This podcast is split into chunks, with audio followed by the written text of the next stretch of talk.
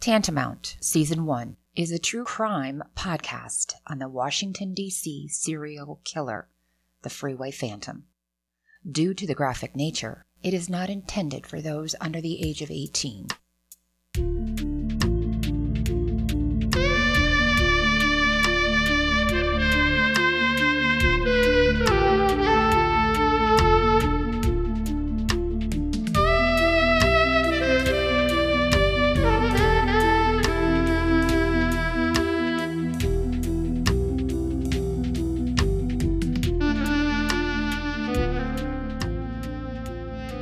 Hello, this is Blaine Pardoe. And this is Victoria Hester. Welcome to episode two of Tantamount Body Count. In our first episode, we explored our fascination with these cases and started with the first of these murders. In this episode, we will dive into the other victims. I will warn you, it can be complicated. There are a lot of similarities between these victims, and even for us, it can be confusing at times. That is good. You're going to experience exactly what the families of the victims, the police, and the public struggled through as well. Ten weeks had passed since the death of Carol Spinks. Ten weeks for her killer to cool off, for the freeway phantom to mentally fantasize about the acts he had committed. After ten weeks, it wasn't enough for the killer. He wanted more. He wanted to recreate the experience he had had with his first victim. The memories alone were not enough, so the freeway phantom went on the prowl again. Darlenia Denise Johnson lived in Anacostia, a suburb of Washington, D.C. She was 16 years old and had a part time job at the Oxon Hill Recreation Center, which was near her home. On July 8, 1971, Darlenia told her mother that there was going to be a sleepover at the rec center where she had worked, so she wouldn't be home that night. What her mother didn't know is that she never showed up to work between 10 and 10:30 that morning. With the overnight stay planned, she went missing for a long period of time before her mother, Helen McNeil, even knew about it. When police did finally begin to look for her, Darlenia's friends told them that sometimes she used the excuse of a sleepover at the rec center as a cover for her to see her boyfriend. The problem was that her boyfriend had not seen her either. It was as if she had disappeared in broad daylight, right off of the busy Washington, D.C. streets. What followed was a debacle on the part of the Washington Metropolitan Police Department. On July 12th, four days after she went missing, a D.C. Department of Highways and Traffic employee called and said he had seen the body of a fully clothed dead girl along I 295 in the district. The police drove along the road but never got out to look, and they never saw the body. Another week went by before the employee called an officer that he knew, Sergeant Charles Baden, and told him that he was angry that the police had never attended the young girl's body alongside the highway. On July 19th, Baden directed officers to the site, and the remains of Darlenia Johnson had been found, though at this time it was impossible to know for sure. Remember, this was a hot, steamy July in Washington, D.C., and her body had been exposed to the elements for possibly as many as 11 days. One of the former detectives, Romaine Jenkins, showed us a photograph of the body, and we found that it was incredibly chilling. How would you describe it, Victoria? Mummified is the only word that applies. When I'm not writing books, I'm a director of nursing, and I can tell you, other than the clothing, there was no way to tell that this victim was even female, let alone identify her identity. The environment and the elements took a toll on her remains. I cannot imagine how the family felt, knowing that the police had left their daughter along the highway for all that time. Getting physical or trace evidence off the body was nearly impossible with the techniques used by the investigators in 1971. That exposure to the elements worked to the killer's advantage. If he had left any evidence behind, it was long lost or destroyed. What is also important to note is where the body was found. It wasn't just along I 295, it was only 15 feet from where Carol Spink's body had been left. Today, we understand a serial killer and take a lot for granted. We know that serial killers go back to the scenes of their crimes. This was 1971, however. This was just an important piece of the puzzle, but one that seemed to elude investigators at the time. Just to identify Darlenia was difficult. The medical examiner had to remove one of her fingers to get a fingerprint. Her mother was able to identify her daughter not on the fingerprint, but by the clothing that was on the body. When Darlenia was found, she was wearing her blue shorts, a green sweater, a blue blouse, and a red, white, and blue horizontal striped miniskirt. This is what she had left home with. One of her brown loafer shoes was missing. This is important because it'll come up later, so it's worth noting here. They found some negroid hairs on her sweater, shorts, underwear, and barrettes. Blood was found under her fingernails, but was too small of a quantity to test. Today, that material would have yielded DNA that could have provided police with a way to positively identify the killer. There wasn't a lot for the investigators to work with, however, in 1971. The police did have one viable lead. A young man named Alfred Holmes was allegedly, and I stress this word, seen with Darlenia on July 8th in the late evening. Holmes claimed that the allegation was incorrect. He even submitted to sodium pentanol test and passed. While these tests are fairly unreliable, I mean, you can't use them in court reliable, it was enough to convince authorities that Holmes was not the killer. Unfortunately, that left the police with very little to go on once he was cleared. On July 11th, in the middle of the Darlenia Johnson investigation, another young girl, Angela Denise Barnes, was killed. For novices investigating the Freeway Phantom, her death is one that gets lumped in with the others, despite the fact that she had been shot in the head. She often appears on lists of the Phantom's victims, despite the fact that her killers were found and prosecuted. We will talk about her case a little bit later, but it is also important to note because at this stage, you do have three young dead black girls in DC in a very short period of time. Needless to say, the African American community was outraged that the police were seeming to have little progress in these cases. Calvin Rolark, the editor of the Washington Informer, put it this way if it was a blue eyed white girl from Silver Spring, her picture would have been all over page one. We are demanding from the police the same kind of services you get in Georgetown. Now it takes three or four and sometimes six hours before police respond. If they won't protect us, we'll have to protect ourselves by forming vigilantes. So now you have two victims of the Phantom Carol Spinks and Darlenia Johnson. If you're the Freeway Phantom, you know from the press that the police were at a dead end. Despite you leaving Darlenia's body right where Carol's was found, they are still not connecting the dots that you are giving them. You know what that does to you? It makes you bolder. You feel empowered. You feel the need to strike again.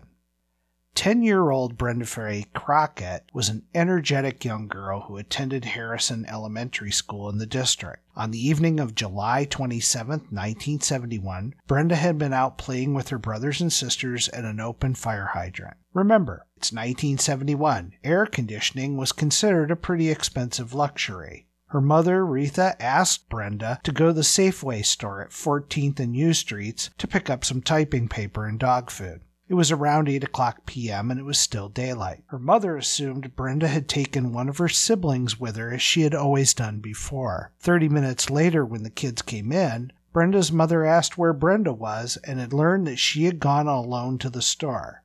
Her mother set out to the store to find her daughter, but didn't. She found a police officer, but he told her it wasn't his beat, so he didn't assist. Brenda was not at the store or anywhere along the street between there and her home. This is where the story takes into the bizarre, at least for me. While her mother is out looking for her, the phone rings at the Crockett house at around 9:40 p.m. Brenda's sister Bertha picks it up and it's Brenda on the other line. Brenda tells her sister that a white man had picked her up near the Safeway and had taken her to Virginia. She said she would return home by a taxi. Bertha said that her older sister was crying a little bit on the phone. Five minutes later, the phone rings again. This time, Theodore Cadwell, a friend of the family, takes the call. Cadwell said that he had heard Brenda whimpering on the other line. She told him that she had been picked up by a white man, taken to his home in Virginia, and he was sending her home in a cab. She then asks if her mother had seen her. I think this is important, and I think you do too, Dad. Cadwell asked Brenda to put the man she was with on the phone, but she said he was outside. Cadwell reported hearing movement in the background, footfalls on the floor, and the call abruptly disconnected after Brenda said, Well, I'll see you. Her voice was oddly calm given what she had relayed. The phone call ended with a disconnect, not a hang up. It was as if the other line had been cut off. The Crockett family informed the police of the calls. Today, with caller ID and much more sophisticated network, the call would have been traceable, but not in 1971.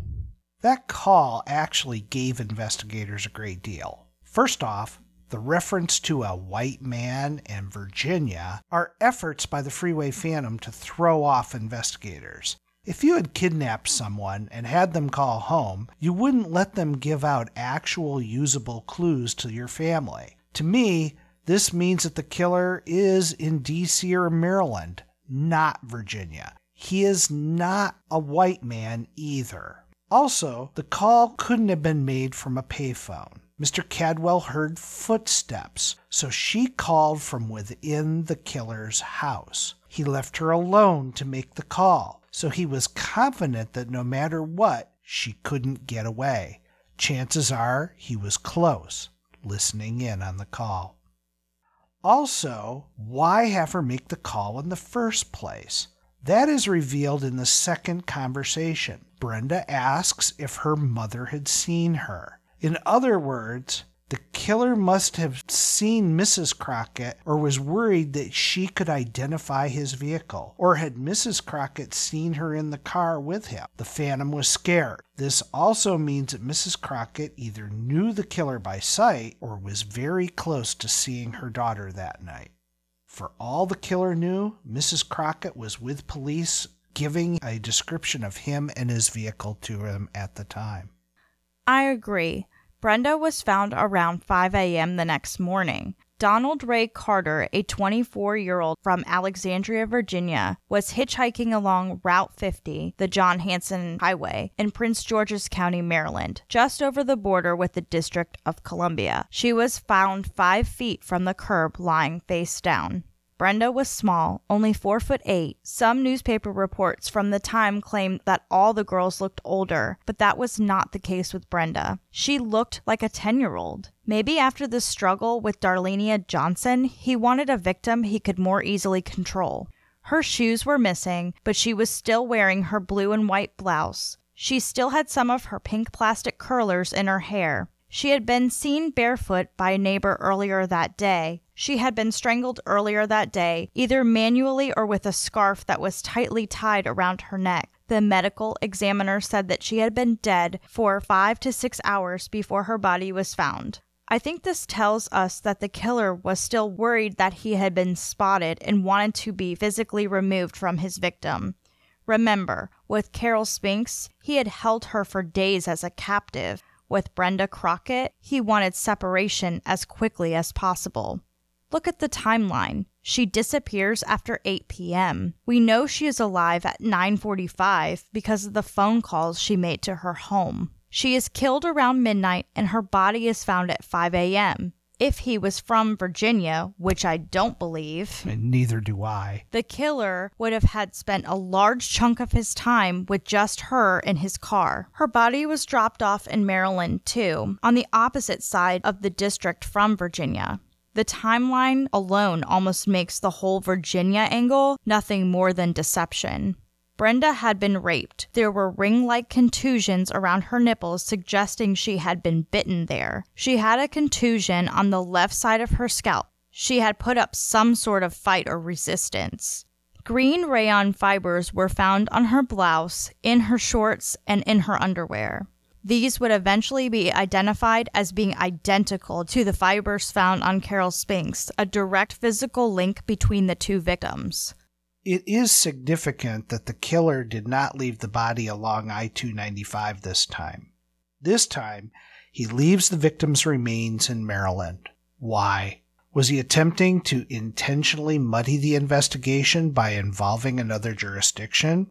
For some reason, was it impossible for him to leave the body along I 295? It either makes him sound very cunning or simply desperate to get rid of the body wherever he could. Once more, the freeway phantom now enters another cooling off period. He doesn't reemerge until October 1st, 1971. Nenomoshia Yates was a 12 year old sixth grade student attending the Kelly Miller Junior High. She was a kid on the go, either riding her bike or roller skating. Nino, as she is known by her friends, lived on Benning Road in Congress Heights. It was a lower to middle class neighborhood, tight, close knit. Her parents were divorced, and her stepmother was about to give birth to her new sister. Around 7 o'clock p.m., she had been sent to the Safeway store on Benning Road with a $5 bill to pick up paper plates, sugar, and flour. The clerk remembered ringing her up for the sale, and when she left the store, she never returned. At 8:45 p.m., a 15-year-old hitchhiker spotted her body in the eastbound grassy area of Pennsylvania Avenue, just three tenths of a mile into Prince George's County. It had been raining periodically that night, but the grass under her was dry, letting authorities know that she had only been there a short time. Chances are the hitchhiker had just narrowly missed seeing her killer. Next to her body was a brown loafer. Remember, we said that this was important. Darlenia Johnson was found missing a brown loafer. Was this something that the killer had found in his car when he was depositing her body? Was it a way of showing the police that the crimes were actually linked? We could find nothing in the files we obtained that positively identified it to Darlenia Johnson, but it does stand out. Her autopsy showed that she had died from manual and ligature strangulation. I've seen her photos. She has fingernail marks on her neck. She had been raped. Negroid hairs were recovered from her underwear, the sanitary napkin that she had, her sweatshirt, and her jeans. She had the same green synthetic fibers found on her body as well. She had just started her first period and the napkin was not put on correctly, which indicated that she had likely been dead and redressed by her killer. The medical examiner report indicates that semen was recovered from the sanitary napkin. Again, this would be critical DNA evidence that could potentially be used today to identify her killer. Investigators did find the groceries she had purchased in the 1900 block of Benning Road. This was an indication of where she had been abducted by the Phantom. A narrow tire track was found near her body, likely from a Volkswagen Beetle.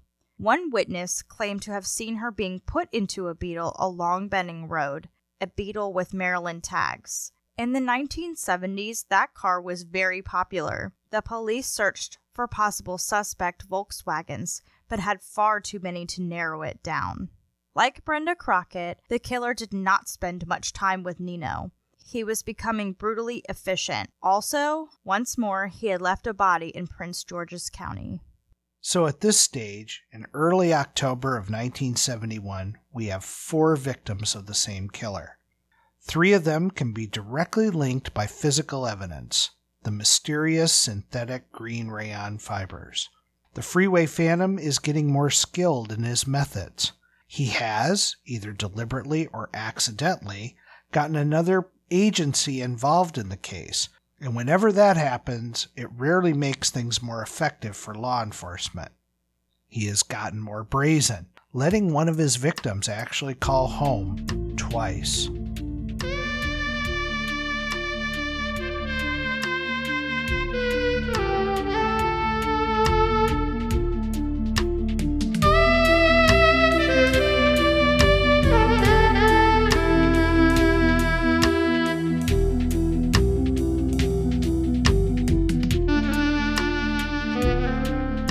Next episode of Tantamount, the Freeway Phantom's string of grisly murders continues to haunt Washington, D.C. Three more victims fall prey to him as the Washington, D.C. and Prince George's County police struggle to apprehend the serial killer. Even more bizarre, the killer leaves a note for the authorities taunting them. Join us for episode 3 Catch Me If You Can.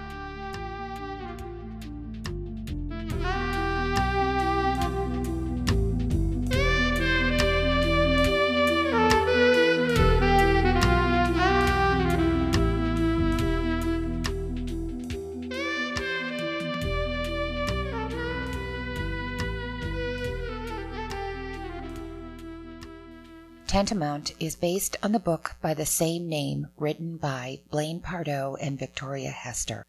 It is available from Wild Blue Press on Amazon.com. You can go to the author's blog at blainepardoe.wordpress.com for additional information on these episodes. The Freeway Phantom is an unsolved case. All suspects named in this podcast are presumed innocent until proven guilty. If you have information that could help authorities, please call the Washington, D.C. Metropolitan Police Department at 202 727 9099 or via email at unsolved.murder at dc.gov. Tantamount is written and produced by Blaine Pardoe and Victoria Hester. Our music was written and performed by Ed Miller. Production assistance provided by Cindy Pardoe.